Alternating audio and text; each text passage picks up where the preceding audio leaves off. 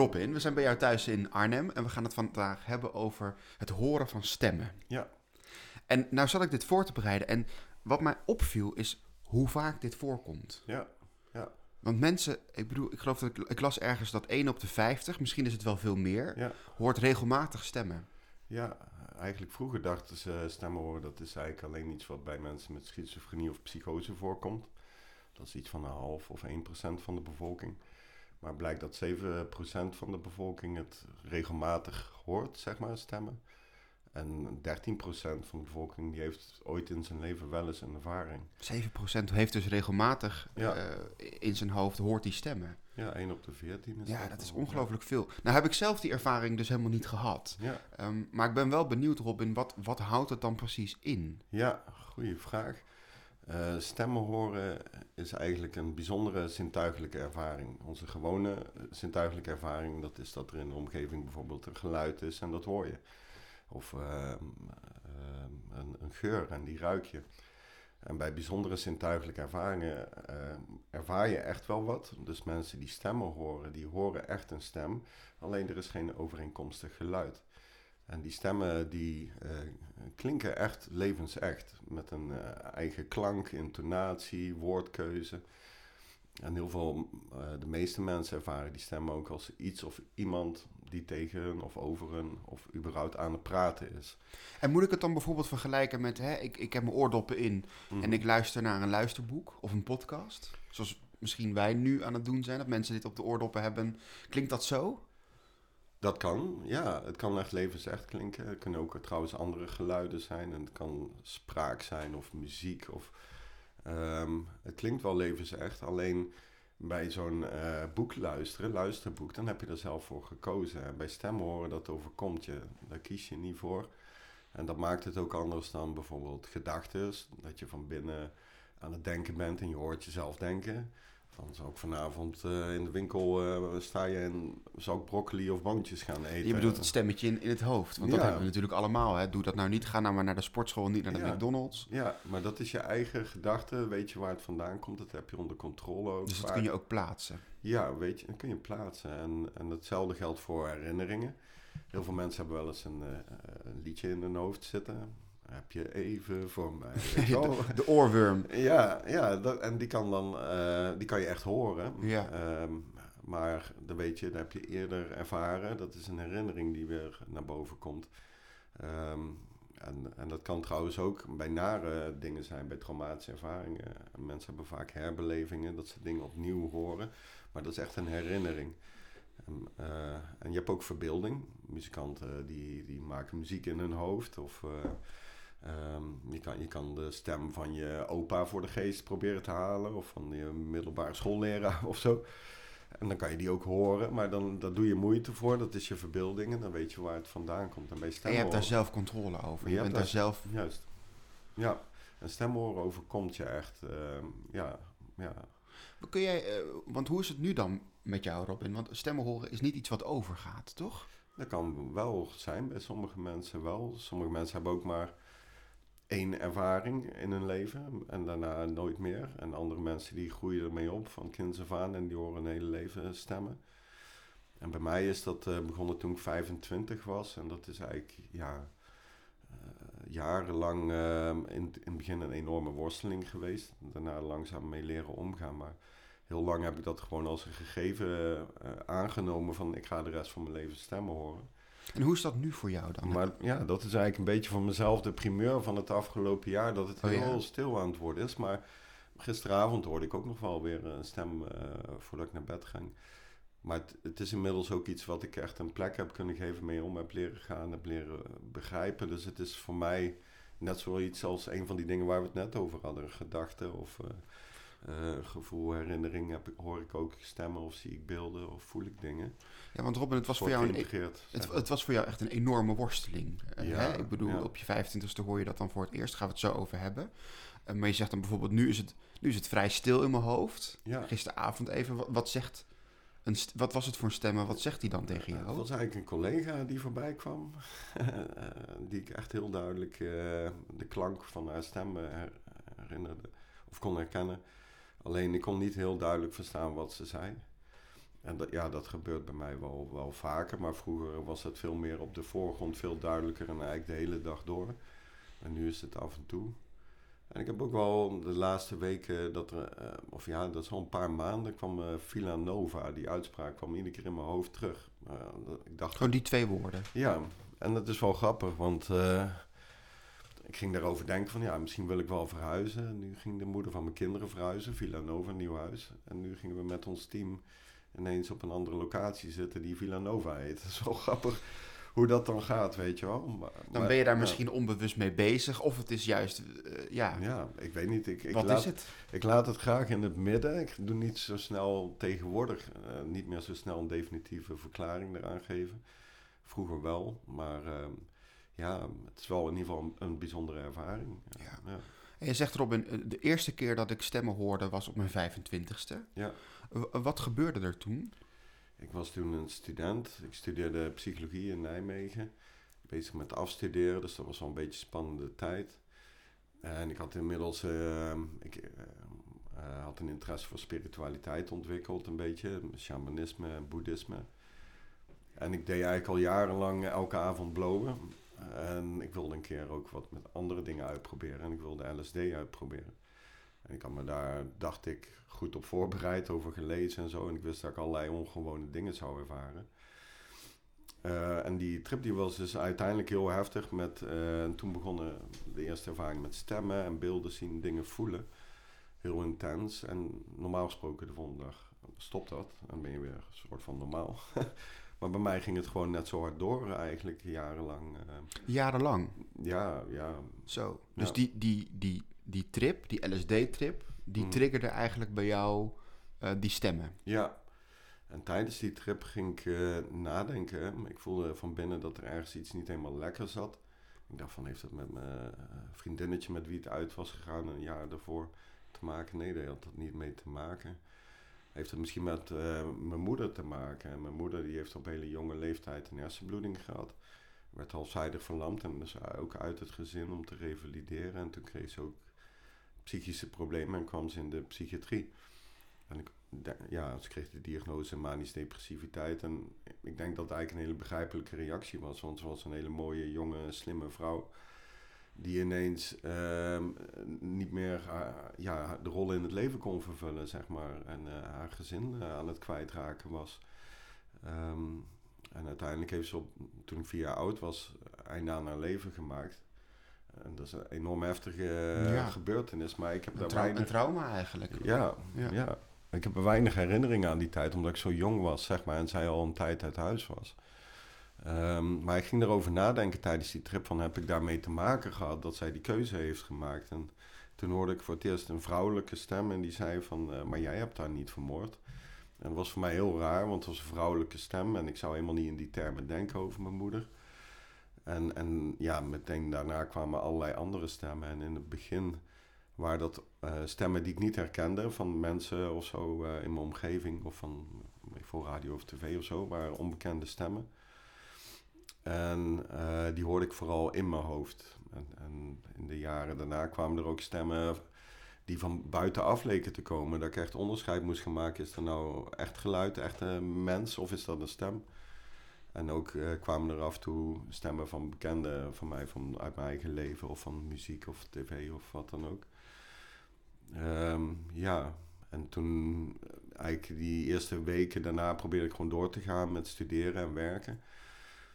En, ik, en er kwamen ook allemaal beelden bij en, en, en gevoelens en ook dat mijn lichaam uh, zich anders gedroeg dan normaal of zo. Dat was maar, best wel maar raar. Robin, voelde je niet enorm angstig? Als jij denkt, wat je denkt, ik ga een LSD-trip doen, Ja. maar het stopt op een gegeven moment. Ja. Maar het stopt niet. Ja, het was wel echt eh, verwarrend in, in lichte mate, maar pas na een paar weken werden die stemmen op een gegeven moment ook echt heel negatief. En gingen ze dingen zeggen als dat er iets uh, slechts met mijn ziel uh, zou gebeuren. En toen raakte ik helemaal in paniek, een soort existentiële paniek van wow, uh, wat gebeurt er hier nou? En, en toen kwam ik ook voor het eerst in een crisis terecht en ging steeds meer, ehm, ja, was daar dag en nacht mee bezig. Ging ik niet meer naar mijn werk en mijn school en ja, nachtenlang op de Veluwe rondgedwaald. En uiteindelijk, ja, dus in een crisis gekomen. En toen ik daar thuis van kwam, toen belde mijn huisgenote de huisarts en die zei, eh, je hebt een psychose. Ja. Dus, eh, dat was mijn entree in de psychiatrie, zeg maar. ja, dus eigenlijk een aantal weken daarna. ehm, Ja, weken, maanden. in de loop van de... Ja, begon een aantal weken daarna negatief te worden. En een paar maanden daarna was het echt crisis. ja. En wat zeiden ze dan? Hoe kon- konden ze je daar helpen in die crisisopvang? Ja, het was niet dat ik opgenomen toen nog was. Eh, De, ik, eh, er was een psychiater en die schreef me antipsychotica voor. Dat was al dol en daar kreeg ik best wel veel heftige bijwerkingen van. Dat ik eh, me niet goed kon concentreren, dat ik ging trillen, dat ik dikker werd, dat ik niet helder na kon denken. En eh, ja, niet bij mijn gevoelens kon. Dus dat was best wel een beetje naar. En in de loop van die jaren, dat is nu inmiddels wel 20 jaar, maar daar heb ik meer dan een kilogram antipsychotica op. Maar die stemmen zijn er bij mij nooit van weggegaan. Nee, dus die, die, die kilo antipsychotica. Dus misschien was het geen psychose. Nou, dat is ook niet zozeer hoor, want antipsychotica wordt wel antipsychotica genoemd, maar het is gewoon een hersenstofje wat, wat de dopamine blokkeert. En dat blijkt bij, bij best wel een grote groep mensen die stemmen horen, dat, eh, dat, dat dat eigenlijk niks met de stemmen doet. En bij sommige anderen gaat het naar de achtergrond en bij een andere groep gaan die stemmen daarvan weg. Ja, want hoe vind jij dan dat er dan hè, bijvoorbeeld door, vanuit de samenleving wordt gekeken naar, naar mensen die stemmen horen? Er wordt toch, als ik naar mijn omgeving kijk, toch een beetje gedaan van ja, dat is wel raar. Misschien ook wel een beetje eng. Waar is Mhm. iemand toe in staat? Hè? Luistert iemand ook naar die stemmen? Mhm. Misschien handelt hij er wel naar. Mhm. Ehm, hoe, hoe kijk jij daarnaar? Ja, in principe stemmen horen op zich, daar zit wel een heel groot stigma en vooroordeel op. Dat dat eh, eigenlijk min of meer gelijk staat aan gek zijn of ziek zijn of gevaarlijk zijn. Eh, dat komt eigenlijk vanuit de psychiatrie die dat als schizofreen of psychotisch heeft gezien. Tegelijkertijd, eh, vanuit de religieuze tradities, is stemmen horen altijd een van de ja, spirituele ervaringen geweest. Dus ehm, Jezus, Mohammed, Boeddha, ehm, eh, Mozes, die hadden allerlei visioenen en stemmen. En dat is ook een belangrijk onderdeel in dat geloof geworden. En eigenlijk een hele hoop mensen in de samenleving ook, die, die zien dat vanuit een religieus of spiritueel oogpunt als een spirituele ervaring. Ehm, Dus we staan er eigenlijk heel ambivalent in. Enerzijds vinden we het eng, maar anderzijds ja, hè, mensen met een religieuze achtergrond omarmen dat ook.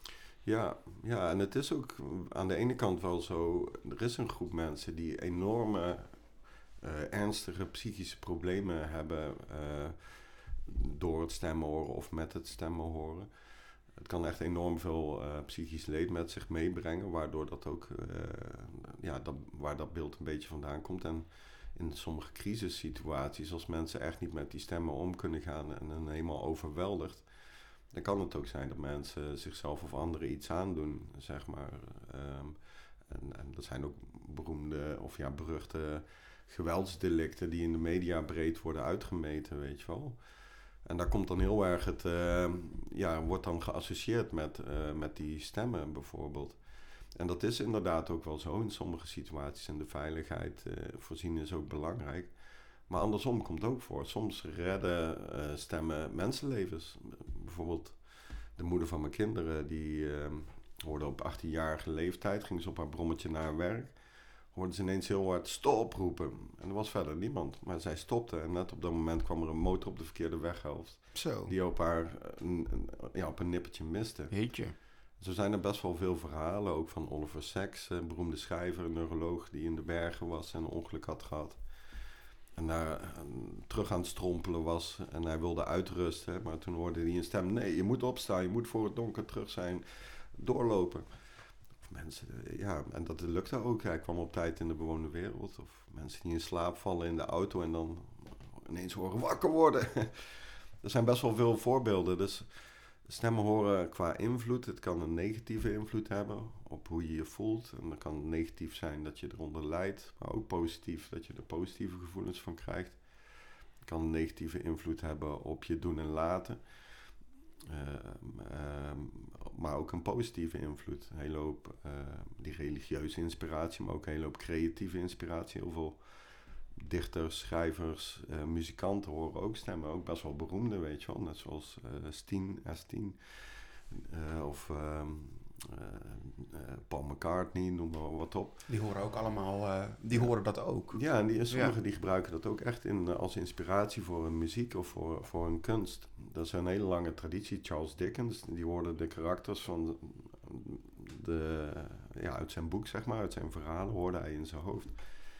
Dus het kan ook een positieve invloed hebben. En dat zie je natuurlijk ook weer terug in het verhaal van Charles Dickens en de, uh, met kerstavond, toch? De drie spoken die hem komen bezoeken. Oh, nu je het eigenlijk zegt, hebben Misschien heeft hij daar wel zijn uh, verhaal op beïnvloed. Helemaal niet gerealiseerd, ja. Ja, ja. ja. Nou, maar dat vertel je wel mooi, want je vertelt dingen die ik helemaal niet kende. Dus, dus inderdaad, het heeft ook een hele positieve uh, invloed gehad op mensen. Kan, ja. Kan, hè? Maar het lijkt me wel eng, um, wat jij ook zegt, als die stemmen hele negatieve dingen en jou naar beneden gaan trekken. Ja, ja. Want hoe ga je daar dan vervolgens mee om? Ja, dat is ook echt super moeilijk. En heel veel mensen komen ook, die worstelen daarmee en die komen in crisissen terecht. En um, ja, hoe? Het is een hele zoektocht om, om manieren te vinden om daarmee om te gaan en om het te leren begrijpen en een plekje te geven. En helaas van vroeger uit dat idee van schizofrenie in de psychiatrie, dat werd gezien als een levenslange ziekte. Waar je, en vroeger zei ze, ja, je moet niet over de stemmen praten, want dan kan je in de war raken. En, en ook niet over nare ervaringen en trauma's praten, want daar kan niemand van ontregelen. Vooral medicatie slikken en de hoop dat die het dempen en er verder niet over praten. En dat het iets levenslang is. En uiteindelijk uh, is er in Nederland een wereldwijd herstelbeweging gekomen en ook een stemmenhoorbeweging die eigenlijk lieten zien van hé, hey, je kan ook daarmee leren omgaan. Door van je eigen ervaringen te leren, wat helpt wel, wat helpt niet. In welke situaties worden die stemmen heftiger en negatiever of gaan ze harder schreeuwen? En welke situaties worden ze rustiger of stiller of worden ze vriendelijk? Zo kan je langzamer een beetje achterkomen hoe je ermee om kan gaan. Ehm, ja, op je eigen manier eigenlijk en ook wel op eigen kracht. Neem niet weg dat medicatie ook wel kan helpen, maar ja, hoe heet het, die, dat onbespreekbare was wel echt een probleem. Dus dat is echt de oude psychiatrie. Heb jij daar ook mee te maken gehad? Ja, ik heb uh, al die, ik heb na die crisis, zeg maar, uh, vier jaar in de psychiatrie, uh, ja, nou in ieder geval 2,5 jaar echt opgenomen gezeten en daarna nog jarenlang eigenlijk nog nog vijf jaar uh, behandeling gehad. En dat was dan vooral medicatie en gesprekken voeren. Maar ik heb daar nooit therapie over gehad. En bijna nooit over gepraat met een hulpverlener. dus je bent wel, Robert, sorry dat ik je onderbreek, maar je bent wel dus 2,5 jaar echt opgenomen geweest, ja. maar nooit over die stemmen gesproken. Nee, dat werd ook gewoon gezien als een psychotisch symptoom. En, en, eh, en mijn ideeën daarover, ik had er hele spirituele eh, verklaringen voor. Ik was ook in die tijd best wel bang daarvoor, paranoia. Dus ik had hele complotten in mijn hoofd.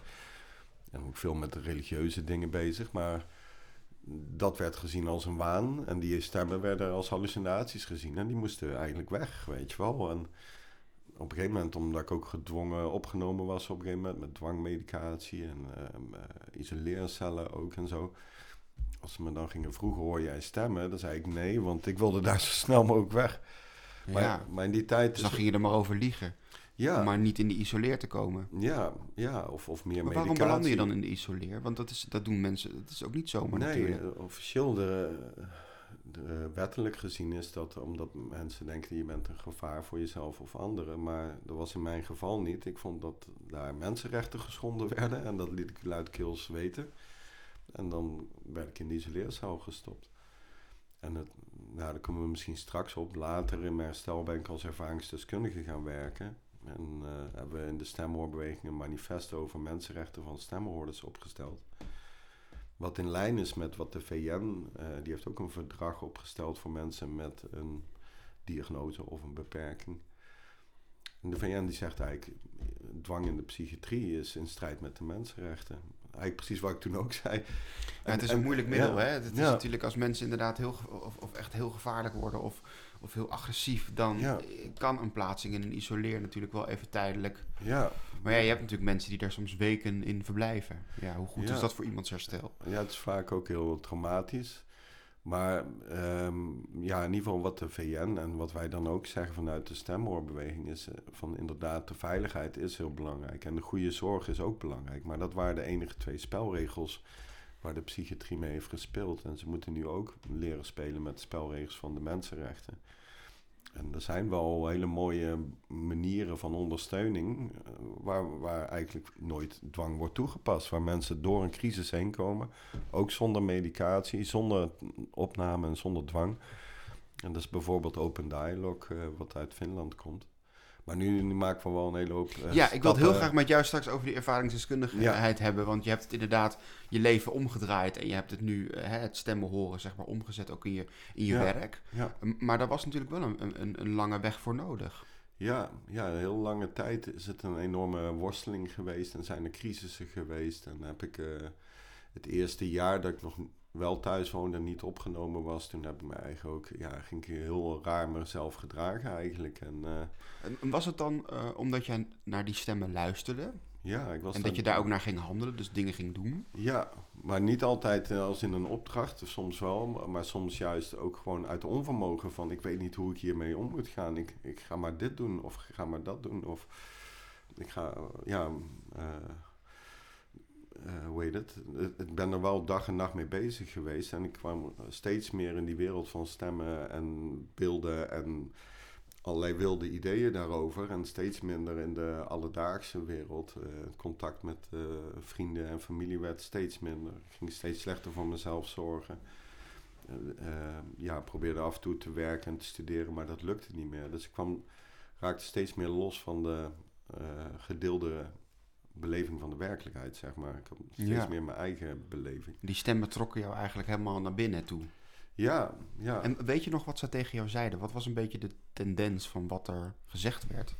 Ja, eigenlijk stemmen horen sowieso, want dit zijn hele persoonlijke ervaringen. En het is bij iedereen anders. En sommige mensen horen iedere keer dezelfde stemmen die hetzelfde zeggen. En bij mij is het heel veranderlijk geweest. Dus elke dag weer hoorde ik nieuwe stemmen. Um, uh, en dat was ook per situatie verschillend. Of op een bepaalde plek, dat ik dan daar een bepaalde stem hoorde die bepaalde dingen zei. En ook wat ze zeiden verschilde heel erg. Dus soms was het heel erg uh, angstaanjagende dingen die inderdaad met ja, een soort duistere spirituele dingen te maken had. Ik was heel erg bang ook voor een complot op een gegeven moment. Maar soms kwam er ook een stem bij die me geruststelde. Uh, of ja, die ik als positief ervaarde. Of een paar keer ook hele mooie muziek ineens uit het niets. Ging ik rondlopen, waar komt het vandaan? Maar, hmm, ja. Um, dus het was wel een mix van ervaringen. Um, ja, maar in het begin ook al waren die stemmen soms neutraal of, uh, of zelfs positief. Waren het ook altijd menselijke stemmen of waren het ook inderdaad dan echt wezens die in één keer... Ja, uh, goede vraag. Meestal klonk het wel als een mensenstem. Uh, maar er zijn ook wel een soort van robotachtige stemmen geweest. Of een soort van alienachtige stemmen helemaal vervormd. Ja, en die beelden waren ook uh, uh, vaak, vaak wel van mensen, maar soms ook hele nare, nare vervormde beelden. Want je zegt beelden, je bedoelt zien. in combinatie, ja. dus, oh, dus, dus niet alleen horen, ja. je ziet ook dingen. Ja. Komt dat vaak voor? Ja, eigenlijk de meeste mensen die, die iets van een bijzondere ervaring hebben, die hebben dat vaak wel in meerdere uh, zintuigen ook. Uh, hoeft niet altijd tegelijk te gaan. Bij mij was het maar heel af en toe dat ik dat beeld wat ik zag, dat ik dat ook hoorde. Vaak was het soort aparte, losse ervaringen. Um, ja, en, en ook voor luisteraars nu. Het, het, het is een soort parallele werkelijkheid. Want bleef wel gewoon de normale werkelijkheid waarnemen, maar er zat een extra laag bij van on, niet, ja, bijzondere. Alsof je een filter over de wereld heen legt, zeg maar, met allemaal andere geluiden en, en, en beelden. Misschien ook wel een beetje te vergelijken met de droomwereld. In de droomwereld maak je allerlei dingen mee, zie en voel en hoor je dingen die levens echt lijken. Ehm, maar dan ben je aan het dromen en het ja, lijkt wel een beetje alsof je tegelijkertijd wakker bent en tegelijkertijd droomt. En allebei heel erg echt lijkt. Dus, ja. ja. je hebt ook altijd die periode, hè, tussen als je dan wakker wordt. En tussen, tussen die droom en wakker wordt, dat je altijd even, voor mijn gevoel is dat dan een paar minuten, dat je even moet acclimatiseren van wat gebeurde er nou net? Was dit nou echt of was dit nou nep? Ja, en dit, maar dit waar blijft ben ik de hele tijd doorgaan. Jeetje, weet je wel. Vermoeiend dat, ook. Ja, ja, ja, het is intensief. En uh, heel veel mensen in het begin, als ze uh, daarnaar zoekende zijn en het wordt op een gegeven moment problematisch, dan is er een soort vecht- of vluchtreactie. En ik heb ook heel veel gevlucht, ik in, wat ik zei, uh, nachtenlang op de Veluwe. Of, en soms dat tegen vechten terug gaan schreeuwen of zo. Uh, maar ja, hoe heet het? Um, dan kom ja, je wel in ik een moet soort ook wel eens denken innerlijke aan, oorlog terecht. Ja, maar ik moet ook wel eens denken aan inderdaad dan wel eens mensen die je dan op straat ziet, met alle respect. Ook inderdaad hele gesprekken met zichzelf voerend. Mhm. Vaak slecht voor zichzelf uh, Mhm. zorgen. Um, daar lopen mensen toch altijd een beetje met een behoorlijke boog omheen dan. Want Ja. je weet ook niet, wat, wat doet iemand ineens? Nou, ik, ik ben daar ook een iemand van geweest. Ik ben ook een tijdje dakloos geweest. Ja, ja. ja. Je, dat is ook Maar- maar eigenlijk, dan, eh, eigenlijk bij, bij die mensen, en daar geloof ik, eh, ja, daar geloof ik echt wel in. En dat merk ik ook nu in mijn werk als Ja. ervaringsdeskundige. In een eerste opslag kan alles er heel erg eh, vreemd en, en, en gek of ziek uitzien. Maar als je echt met iemand in gesprek gaat en op een gegeven moment het hele verhaal hoort, dan wordt het eigenlijk heel erg begrijpelijk eh, hoe iemand eh, zo is gaan, eh, gaan doen en laten.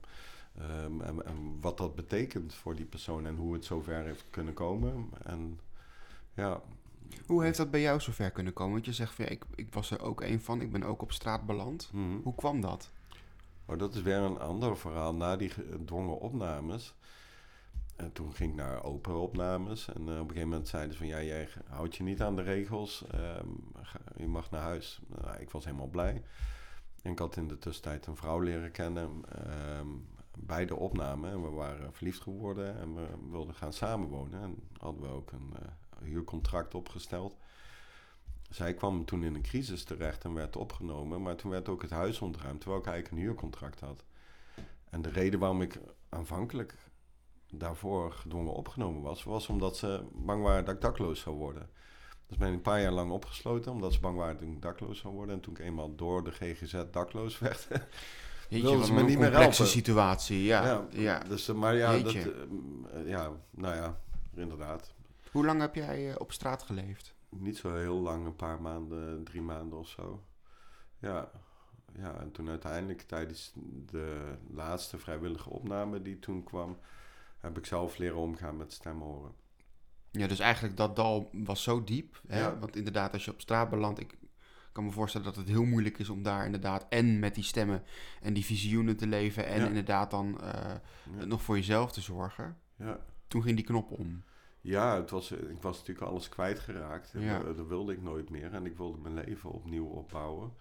Ehm, ja, maar het was ook wel... eh, ja, de, eigenlijk allerlei dingen kwamen toen samen. Maar ik werd, ging ook steeds bewuster nadenken van... Hey, die stemmen, dat is echt een probleem. Ik moet manieren vinden om daarmee om te leren gaan. En er kwam eigenlijk vanuit de GGZ daar weinig hulp bij.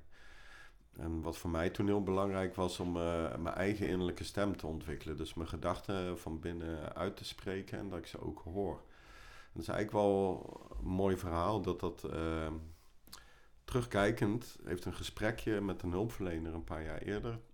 tijdens die gedwongen opname me heel veel geholpen.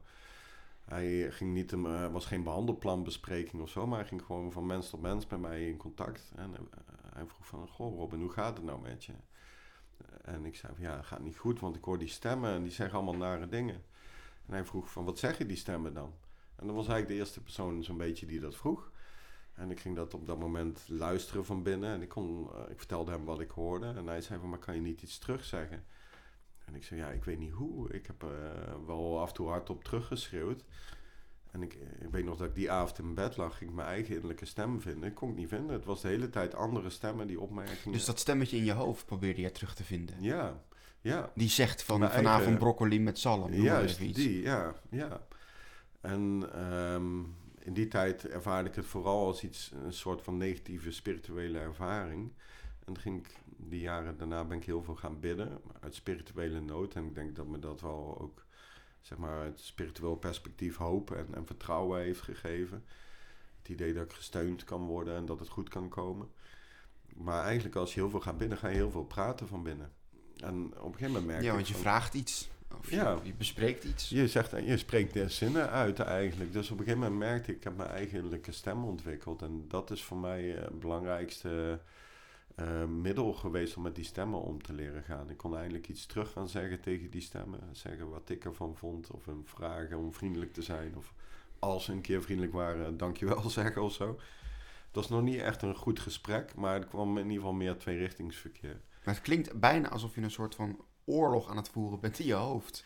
Ja, Tussen, tussen jezelf terugvinden en, ja, en die stemmen die je hoort. ja, dat is in, in de eerste jaren wel geweest. En, en later in mijn herstel werd het ook een kwestie van vrede sluiten. Maar daar komen we dan straks op terug misschien.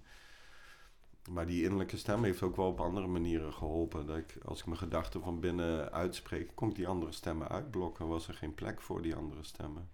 En ik, kreeg ook weer grip op mijn eigen gedachten. Ik, als ik een negatieve gedachte of een negatieve stem had, kon ik daar een positieve tegenover zetten. En kon ik ook weer makkelijker mijn eigen beslissingen nemen, onafhankelijk van wat die stemmen zeiden. En ik ging ook heel veel met mezelf praten, want ik was ja, eigenlijk heel vaak ook alleen. Ehm, in het begin komen nog wel mensen op bezoek of zo. En er zijn wel mede-cliënten en, en hulpverleners, maar heel veel van die zoektochten doe je alleen. En ook die moeilijke momenten maak je alleen door. Dus ik besloot mezelf te gaan steunen zoals ik een beste vriend zou steunen. Door van binnen te vragen van, goh, hoe gaat het? Ja, ik ben eigenlijk hartstikke bang. En dan mezelf gerust te stellen of mezelf moed in te praten of op te vrolijken. En eigenlijk wat er wel een angel is geweest bij mij en wat ik merk bij heel veel mensen die worstelen met stemmen, is eigenlijk het onderliggende idee dat er iets niet goed met mij zou zijn. Dat hebben die stemmen mij verteld en daar was ik heel erg bang van. Maar eigenlijk de psychiatrie had dat ook gezegd. Er is iets niet goed met jou, want je hoort stemmen. En je hebt, eh, En je bedoelt bijvoorbeeld dat iemand zegt eh, dat die stemmen tegen jou zeggen van joh, jouw ziel gaat eh, kapot Ja. of eraan. ja, Maar tegelijkertijd dat de psychiatrie natuurlijk ook zegt van ja, maar je, Robin, je bent ziek, want je hebt een ja. psychose of Ja. je hebt schizofrenie. En vaak ook nog dingen uit van vroegere tijden. Bij mij eigenlijk, een gegeven moment kwam ik er ook achter van... hé, hey, ik ervaar die stemmen de hele tijd als stelletje pestkoppen waar ik slachtoffer van ben. En ik ben vroeger ook gepest. Er was toen eigenlijk, ja... eh, er zit echt een soort angel van, ja, ik ben niet oké. En, en om mezelf daarin gerust te stellen van... hé hey Robin, je bent wel oké. En je, je bent veilig hier en je mag gewoon eh, er zijn... En, en de dingen doen in het leven die je graag wil doen, zeg maar. Robin, wat is nou voor jou een van de belangrijkste lessen geweest in jouw herstel? Waar heb je het meest aan gehad? Ehm, ja, dat zijn een hele hoop dingen, maar die waar ik het net over had, om eigenlijk dat besluit om mijn eigen beste vriend te worden.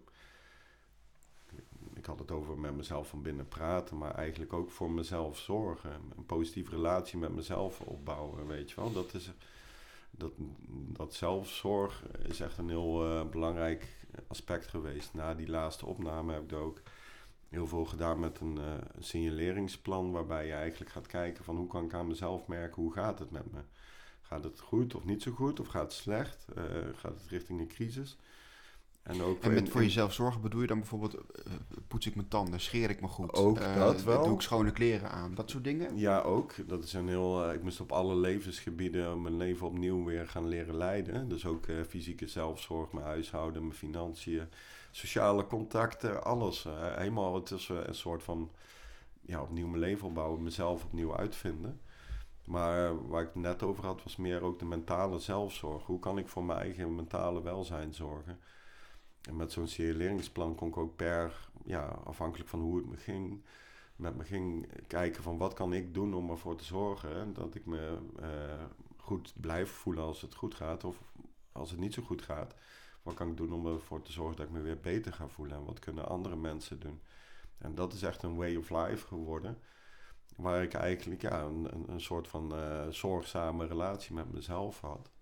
En ook in relatie tot het stemmen om mezelf daarin te steunen en te coachen. Ehm, dus dat is misschien wel een van de belangrijkste. Dus je moet zelf je beste vriend worden eigenlijk. Ja, nou dat is hoe het bij mij is gegaan. En ehm, ja, ja, ja, dat stel is wel ook een ding over herstel. Dat is iets wat je zelf doet. Vroeger was de psychiatrie eigenlijk, die stelde de diagnose. Die zei dit is het probleem. En die hadden ook de oplossing, de behandeling. Maar ja, dat werkte vaak niet of ten dele. De medicatie en later kwamen er ook echt therapieën voor stemmen horen. Eh, maar herstellen is echt iets wat je zelf doet. Zelf manieren vinden om met de dingen in je leven om te gaan. om voor je eigen welzijn te zorgen. En Want zijn er dan bijvoorbeeld, hè, zijn er medicijnen en therapieën inderdaad die, die wel kunnen helpen bij het stemmen horen? Of is het echt iets wat je zelf moet doen? Ja, nee, voor een groot deel zelf. En, en het is natuurlijk fijn als je daar goede steun bij krijgt en hulpmiddelen vindt. Ehm, en dat is echt een zoektocht. Bij medicijnen is het ook echt een zoektocht van welke medicijn bij je past uh, en welke dosis. En goed helpt met de stemmen of met uh, paranoia of waar je ook mee worstelt. Maar het nadeel van die medicijnen is dat ze best wel ernstige bijwerkingen hebben. Uh, echt psychisch, zeg maar, waar ik net over had, qua je emoties voelen überhaupt en je aandacht erbij kunnen houden. En Um, kunnen, helder kunnen nadenken, maar ook dikker worden, fysiek zeg maar. Een hele hoop mensen die krijgen uiteindelijk metaboolsyndroom van langdurig antipsychotica gebruik. Dat ze dikker worden, hart- en vaatklachten uh, krijgen, suikerziekte. En dat, dat leidt ook vaak tot een lagere levensverwachting echt. Dus die medicatie kan soms wel helpen, maar dat is nooit ideaal, want er zitten ook echt wel nadelen aan. Um, therapieën zijn er gelukkig tegenwoordig wel. En ook andere ondersteuningsvormen. Dus echt psychologische therapie, zoals cognitieve gedragstherapie heb je voor horen. Acceptance en commitment therapie. Maar tegenwoordig ook bijvoorbeeld mindfulness, um, om dat in te zetten. En de afgelopen 15 jaar is er echt een opkomst gekomen van zelfhulpgroepen en van de inzet van ervaringsdeskundigheid. En, en, op dat vlak werk ik nu ook. Ja, want je bent nu zelf ervaringsdeskundige geworden. Dus je helpt andere mensen. Ja, ja. Ja, dus er zijn heel veel ondersteuningsvormen. En, en sowieso de familie en vrienden om je heen, die kunnen ook een enorme bron van steun zijn. Dus je doet het niet alleen, dat herstel. Maar het is wel echt een persoonlijk proces van zelf zoeken wat wel en niet helpt. En je leven daarop inrichten. Ja, want stel je voor, je luistert dit nu en je hoort af en toe eens een stem. Ja.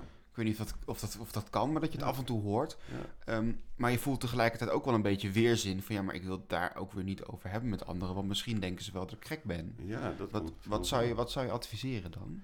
Ja, uh, mensen opzoeken met, bij wie je op je gemak voelt, met wie je daar open over kan praten. En uh, bijvoorbeeld uh, bij zo'n steunpunt stemhoren waar ik werk, kan je met een ervaringsdeskundige in gesprek gaan die hetzelfde soort ervaring heeft. En daar is die openheid heel vanzelfsprekend.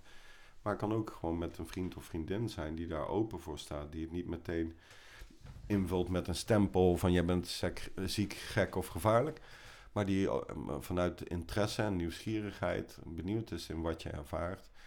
En uh, ja, wat dat met je doet. Um, en, en die jou eigenlijk in je waarde laat en, en eigenlijk een interesse heeft in die ervaring.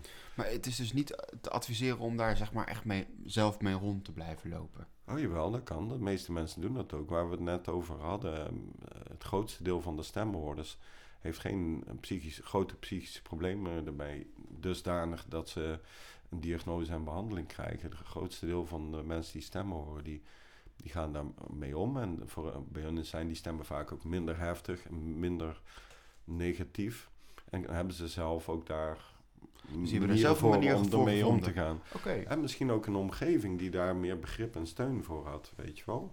En die mensen die uh, daarmee worstelen, die hebben vaak heftigere, moeilijkere ervaringen. En daar zelf minder handvatten voor en ook minder begrip en steun in de omgeving. Dat, ja. ja want wat had jij nou bijvoorbeeld nodig? Hè? Want je, je hebt echt wel diepe dalen gekend. Ja. Maar wat had jij nou bijvoorbeeld nodig gehad uh, in die tijd om daar, om daar niet te komen? Met de kennis van nu? Um,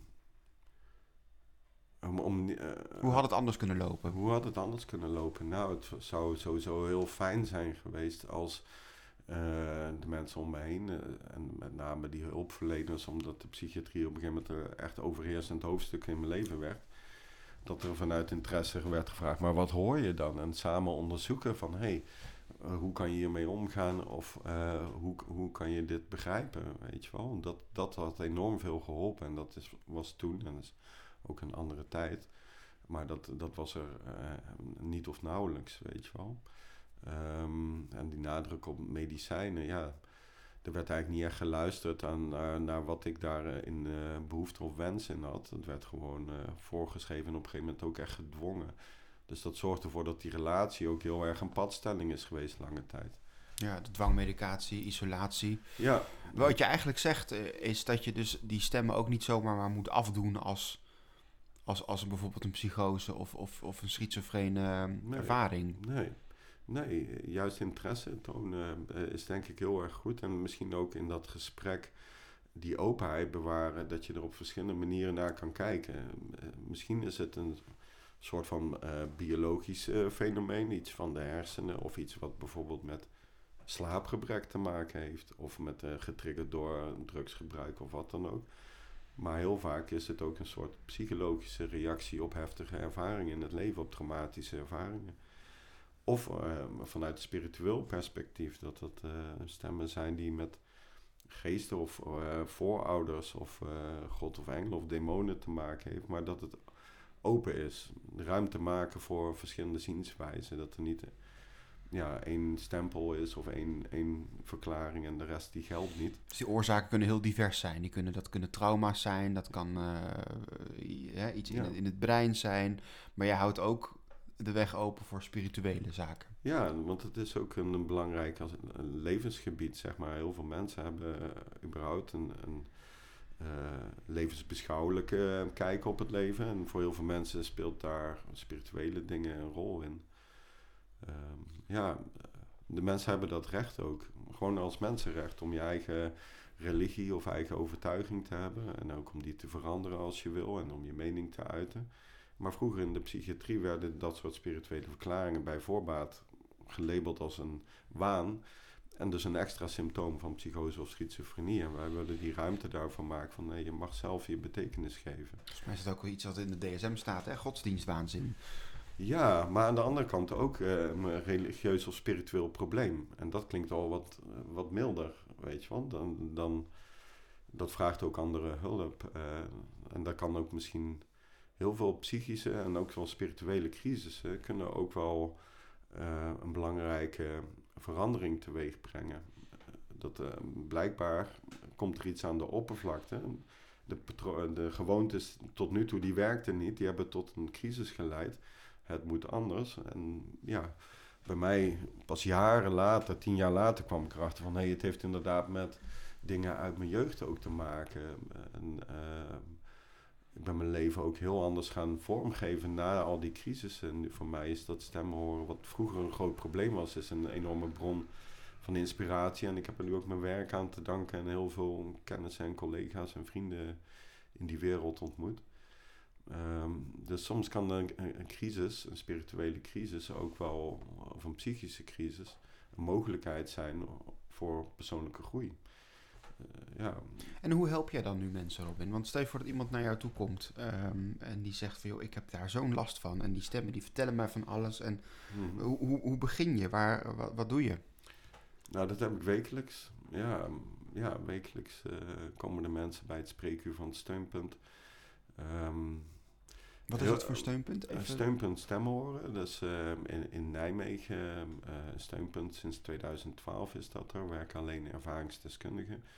Mensen die zelf ervaring hebben met stemmen horen. En wij bieden informatie en ondersteuning aan mensen die stemmen horen, hun naasten en hulpverleners. En iedereen kan daar gewoon op spreekuur komen of Ja. bellen of Ja, afspraak maken. ja, en we hebben ook een zelfhulpgroep, een stemmenhoordersgroep. Eh, we hebben, uiteindelijk heb ik daar een cursus ontwikkeld, een cursus omgaan met stemmen horen.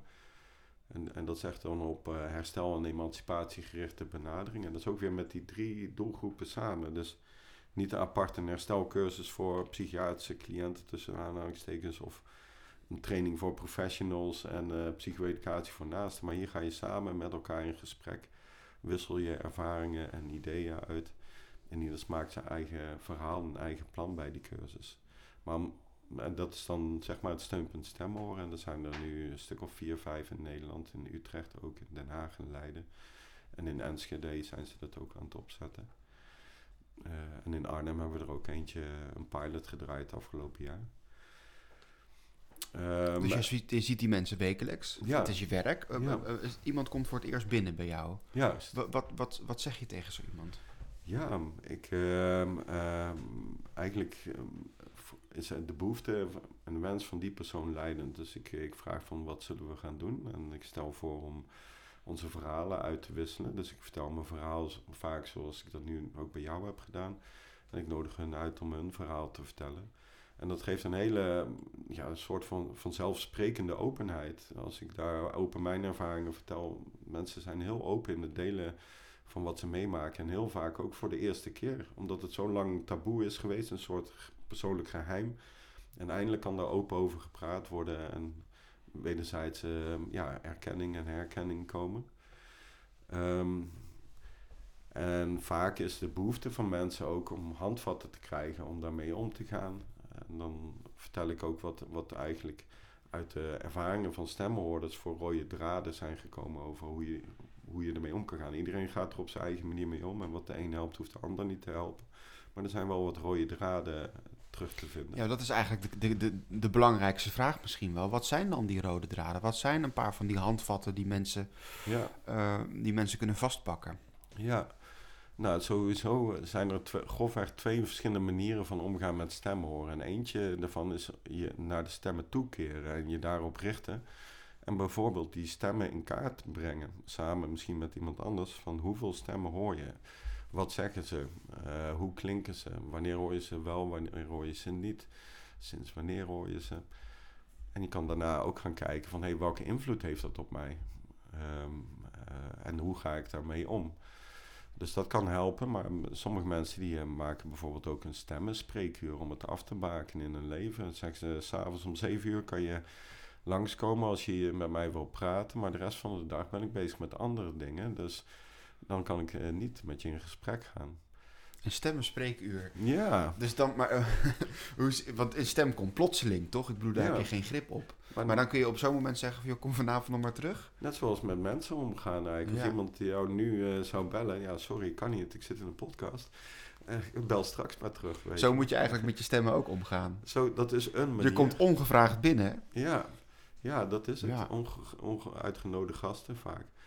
Maar die, die manier van naar stemmen toekeren kan allerlei vormen aannemen. Het kan ook zijn een dagboek bijhouden. En dat kan helpen om het te parkeren. Iemand, je schrijft op wat die stemmen zeggen. En je laat het even rusten en je gaat er later een keer naar kijken van... Goh, wat betekent dat nou eigenlijk? Uh, ook kijken van, hé, hey, wat, wat zou die betekenis zijn? Moet ik het letterlijk opnemen of misschien figuurlijk, wat ze zeggen? Dat je daar...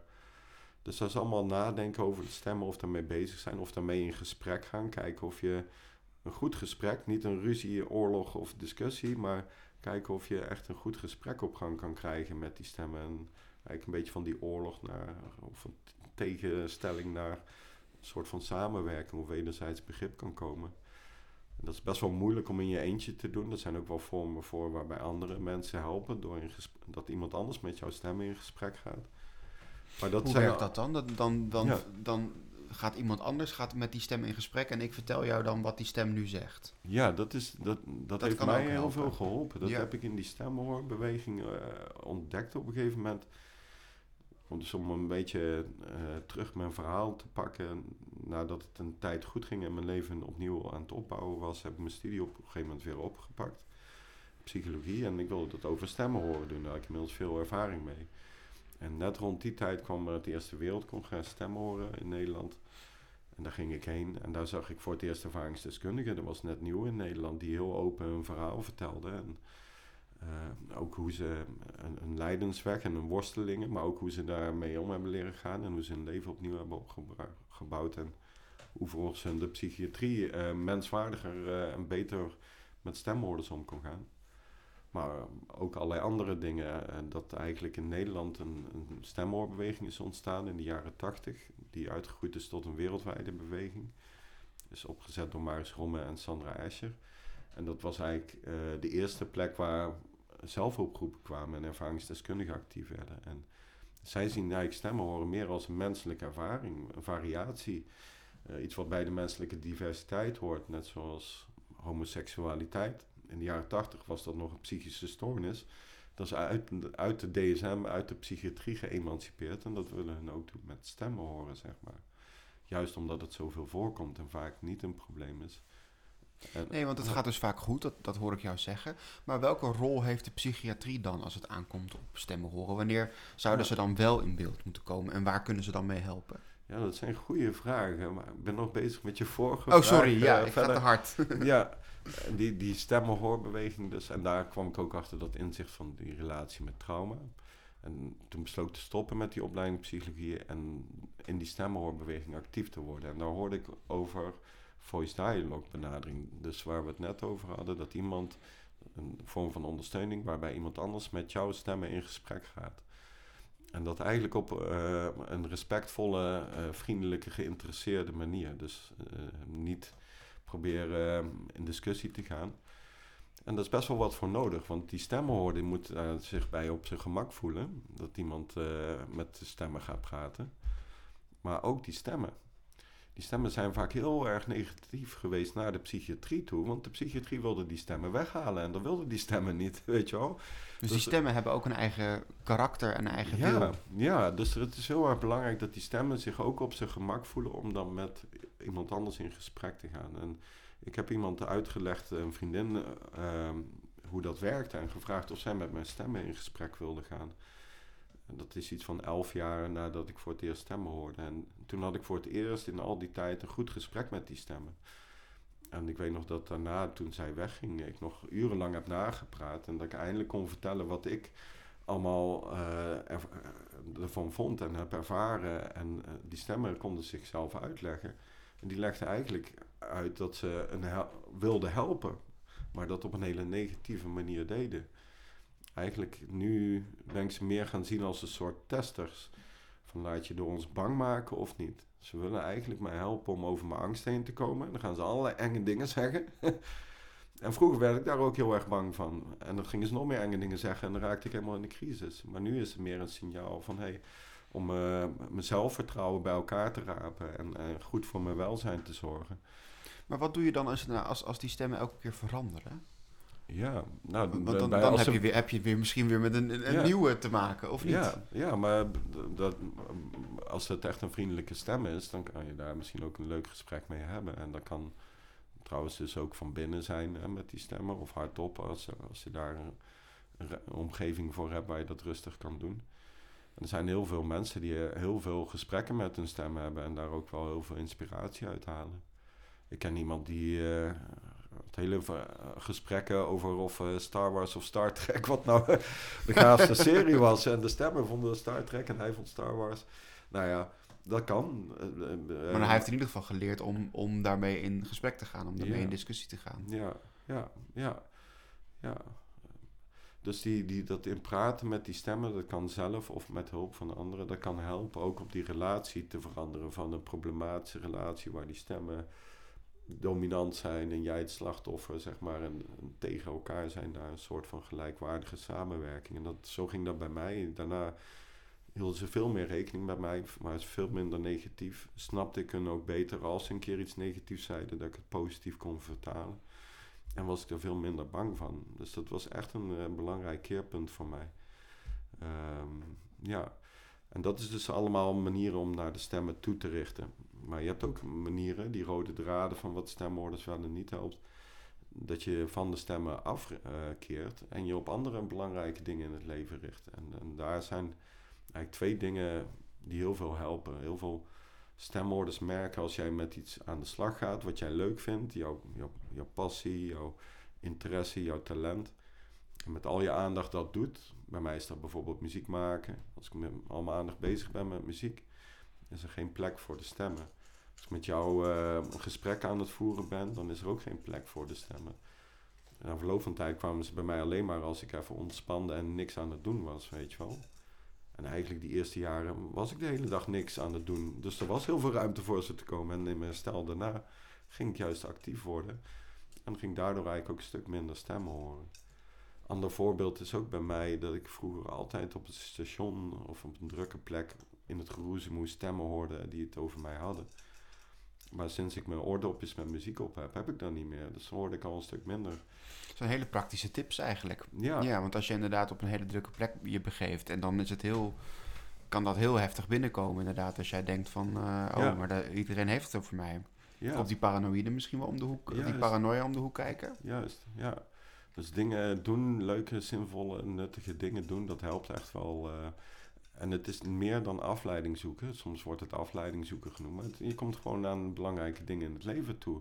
Dat je leven niet helemaal overheerst wordt door de stemmen, maar dat je ruimte is voor sociale contacten, hobby's of misschien eh, werk of studie of je huishouden. kan van alles Dus zijn. gewoon dingen gaan doen. Niet, niet je laten remmen, niet stoppen met leven eigenlijk om... Ja. Ja, je hoeft niet eh, de hele tijd proberen eh, de stemmen altijd maar te negeren. Dat lukt eigenlijk vaak niet zo makkelijk. Het is net als een bal onder water duwen. Die, die schiet af en toe weer omhoog. Eh, Ik, ik zelf vind het fijn om wel ook ruimte voor die stemmen af en toe er naartoe keren. Maar ook grote delen van de dag met andere dingen bezig zijn. Nou, de andere rode draad is eigenlijk manieren vinden om innerlijke rust, emotionele kalmte te bereiken. Dat is best wel moeilijk. De hele tijd stemmen zijn die eh, allerlei eh, heftige emoties oproepen.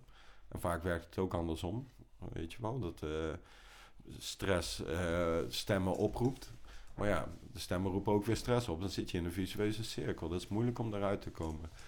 Maar als je op een gegeven moment manieren vindt om eh, emotionele kalmte te vinden, vaak worden de stemmen dan ook rustiger of, of stiller. Vaak is die emotionele onrust de motor achter die stemmen, weet je wel. En misschien reageren ze daar juist ook op. Zeggen ze van, hé, hey, er zit daar iets niet goed, weet je wel. Maar dat, eh, dat helpt. En eh, eigenlijk eh, denk ik dat die twee dingen, nu de laatste jaren ben ik heel druk bezig met naast mijn werk ook twee kindjes en huishouden en zo.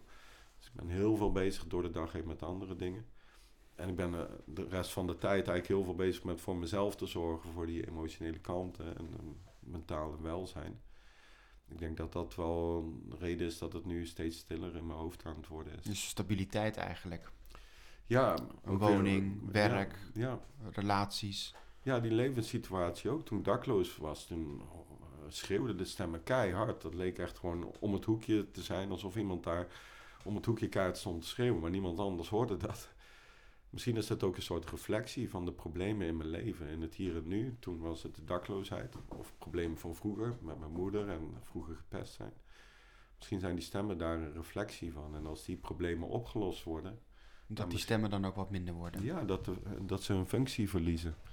Zeg maar dat dat misschien ook de functie is van de stemmen. En als dat niet meer nodig is, als die problemen opgelost zijn of dingen een plek hebben gekregen, ja, dat ze dan eh, ja, stiller worden of oplossen. Dan de vraag eh, over de psychiatrie, Ja, eh, Robin. Want eh, wanneer moet die wat jou betreft dan om de hoek komen kijken? Wanneer kan de GGZ helpen? ik denk dat het heel goed is als voor iedereen ehm, eh, laagdrempelig steun beschikbaar is. En dat is natuurlijk in de huidige samenleving ook met de POH GGZ, die bij de huisartsen zit in eerste instantie en daarna misschien zeg maar GGZ-behandelingen. maar ook bijvoorbeeld dingen als die steunpunten. Als dat ehm, beschikbaar is, dan kan dat de mensen enorm helpen. Ehm, hoe heet het? Ehm, er is gelukkig heel veel veranderd in de laatste 15 jaar in de psychiatrie. De, dat idee dat stemmen horen standaard betekent psychose of schizofrenie is losgelaten eigenlijk. Er is een aparte zorgstandaard voor gemaakt. Dat weten veel mensen nog niet, maar... Voor wie zich afvraagt, wat zijn al die geluiden op de achtergrond? Dat is de poes. ja, En die wil ook aandacht van jou. ja, Maar die zit nu lekker in de vensterbank. ja. Dus er is een aparte zorgstandaard gemaakt die ehm, eh, los van diagnose over stemmen horen gaat. En daar staan al een hele hoop belangrijke inzichten in. En ook het idee dat trauma een hele belangrijke oor- onderliggende oorzaak is. Dat is ook nu in de mainstream GGZ steeds meer bekend. En er zijn ook traumatherapieën nu. Ja, eh, want beschikbaar. trauma is, is wel iets wat, wat goed behandeld kan worden. Niet altijd Ja. natuurlijk, maar Ja. daar zijn wel hele goede eh, therapieën voor. Ja, ja, en eigenlijk die beschikbaarheid en ook voor veel mensen zijn alternatieve benaderingen heel erg waardevol. Eh, en dat kan van alles zijn, van yoga of eh, ma- massage of eh, eh, spirituele eh, dingen. In hun herstel halen mensen handvatten uit allerlei hoeken en gaten. En de beschikbaarheid van die handvatten, dat zou schelen. Maar ook al dat gewoon eh, als mensen opgroeien op scholen en opvoeding handvatten leren om met mentale gezondheid om te gaan. En met mentale diversiteit om te gaan, of wat ze nu neurodiversiteit noemen. Mensen zitten verschillend in elkaar. En dat, dat is iets, eigenlijk iets interessants en misschien wel iets waardevols. En niet bij voorbaat uh, stoornis, ziek of gek of zo. Dus ik denk dat al die dingen wel kunnen helpen. Dat het ook uh, in de samenleving iets is waar, waar mensen bekend mee zijn. En niet, dat het niet overrompelt en dat er ruimte en begrip voor is. Um, en dat er hulpverlening laagdrempelig uh, mogelijk is. En er zijn dus inderdaad ook gespecialiseerde therapieën als mensen dat willen. En dat er bekend is waar je die kan krijgen. Er zijn ook een aantal gespecialiseerde centra, zeg maar. Nou, zoals de steunpunten, dat is meer uh, vanuit ervaringsdeskundigheid en uh, zelfhulp. Maar ook stemmen polies, zeg maar, waar je gespecialiseerde behandelingen kan krijgen in Utrecht en Alkmaar en Groningen. Dus ik denk dat, dat dat wel nodig is. En ik merk dat er ook wel een generatieverschil is. Die mensen die met het oude beeld zijn ja, jarenlang in de psychiatrie, decennia lang mee hebben gekregen. Jij bent voor de rest van je leven lang ziek. Terwijl mensen die nu in de psychiatrie uh, komen, die krijgen meer het idee van... Hey, je, maakt nu een crisis door, maar herstel is mogelijk. Ehm, dus ja, maar er is veel onbegrip. En dat is ook de reden, ik heb ook een boek geschreven over stemmen horen, leren omgaan met stemmen horen. Om dat boek gewoon gratis op internet ook te zetten, dat mensen in ieder geval bij die informatie kunnen. En in begrijpelijke taal ook.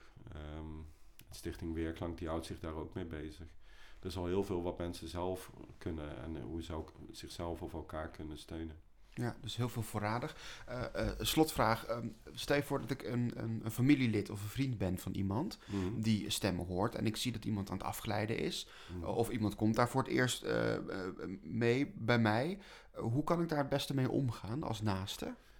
Ja, um, sowieso waar we het straks over hadden, kijken of je open in gesprek kan gaan heel vaak is de relatie wel belangrijk. Dat die persoon zich op zijn gemak voelt bij jou en veilig voelt bij jou. En dat dingen open en bespreekbaar zijn. Dat er niet een, uh, meteen een oordeel op iets is. Dus een oordeelvrije ruimte. En dan vanuit interesse over die ervaringen praten. En um, ja, waar we het net over hadden, die, wat mensen hebben geleerd uit hun ervaringen, dat heet ervaringskennis. Kijken of je samen kan onderzoeken van hé, hey, wat helpt jou nou eigenlijk? Waar heb jij behoefte aan? En, welke dingen heb je gemerkt dat je helpen of welke dingen heb je gemerkt dat niet helpen. En het is best wel moeilijk hoor, maar het is ook denk ik goed om te verdragen dat mensen psychisch kunnen lijden. En daar, daar is niet altijd een makkelijke quick fix op, weet je wel. Um, dus om wel bij iemand te blijven, ook als iemand, als iemand het zwaar heeft, om dat te kunnen verdragen. En dat geldt voor naasten net zo goed als voor hulpverleners. is best wel moeilijk. Soms kunnen naasten ook helpen om informatie te zoeken, inderdaad. Over stemmen horen of over waar je hulp kan krijgen of hulpmiddelen. Je hebt ook een app, de Timestem app of zo. Of die dingen waar we net over hadden. Misschien muziek luisteren helpt misschien voor een deel. Of weer dingen gaan doen. Uh, en uh, en met stemmen bezig zijn een beetje proberen af te bakenen. Dus het helpt ook wel inderdaad als je ziet dat iemand er niet uitkomt, dat jij uh, de informatie die je net noemt, ja. dat anderen die voor jou opzoeken. Ja, dat kan echt wel helpen. Ja. En de, die relatie uh, proberen goed te houden, ook al zijn er meningsverschillen, ook al hoor jij geen stemmen. En heb jij een hele andere verklaring voor wie of wat die stemmen zijn, of voor wat er aan de hand is dan die persoon, dat daar ruimte voor is. Dat je wel het gevoel hebt dat je aan elkaars kant staat. Uh, die, die, die steunende relatie, dat is echt uh, een belangrijkste uh, herstelondersteunende bestanddeel, zeg maar. In, tussen naast of met hulpverleners. Die relatie moet goed zijn. Um, ja. En, en interesse ook naar die ervaringen. Van wat hoor je dan, waar we het straks over hadden. Wanneer wel, wanneer niet. En en samen, voor mijzelf, want er zijn best wel wat naast in de loop van de jaar die ook uh, stemmen zijn gaan horen of in een crisis zijn gaan komen, heb ik het altijd ook wel fijn gevonden om naast zeg maar die steun uh, momenten met elkaar te hebben, ook gewoon de dingen te doen die we vroeger altijd samen deden en waar we lol aan beleefden, weet je wel. Dus eigenlijk niet, niet die afleiding, zo noem je het niet, maar wel gewoon het leven blijven leiden. Dus ga wel naar die film of naar dat ja. theater. Maar ook in de relatie met bijvoorbeeld een van mijn beste vrienden, dan gingen we het echt over die stemmen hebben en, uh, en ook over psychiatrie en over wat helpt of niet. Maar we gingen ook samen muziek maken en muziek luisteren en Dus gewoon laat het ook niet overheersen die eigenlijk. oude relatie, dat het niet alleen maar een steun, een, eh, iemand een nood, die een nood is, die steun krijgt van iemand anders, maar dat het ook nog steeds wel de normale relatie blijft van vrienden of van familielid. Eh, dat die door blijft gaan. Ja, dat vond ik wel fijn. Anders dan wordt het soms de relatie een beetje schuin, weet je wel. Ja, dan wordt het geen gelijkwaardige relatie meer. Nee, Nee. dus dan hou, behoud dat. eh, en, en praktische dingen kunnen ook helpen, hè, met huishouden of financiën of eh, verhuizen of eh, vervoer of wat dan ook. Dat kan echt heel waardevol zijn. En, en ook tijdens opnames, in het begin komen vaak mensen wel nog op bezoek, maar als je wat langer opgenomen bent, kan het maandenlang niet zijn. Eh, bij mij in ieder geval was dat zo en het was wel altijd heel waardevol. Ehm, ja. ja. En het kan ook helpen om verhalen te vertellen van beroemde mensen die stemmen hoorden. Eh, Martin Luther King, Lady Gaga of eh, Die ook? Paul Wie nog McCartney. Paul eh, McCartney? Ja, ehm, eh, Anthony Hopkins en Jezus, Boeddha en Mohammed, waar ik net over had, weet je wel. Ehm, eh, en die Steen vind ik wel een hele mooie voorbeeld. Eh, Dat zij, ja, zes jaar geleden of zo, zat zij nog in de psychiatrie met enorme heftige crisissen. En vorig jaar zong zij voor 100 miljoen mensen of zo voor het Eurovisie Songfestival.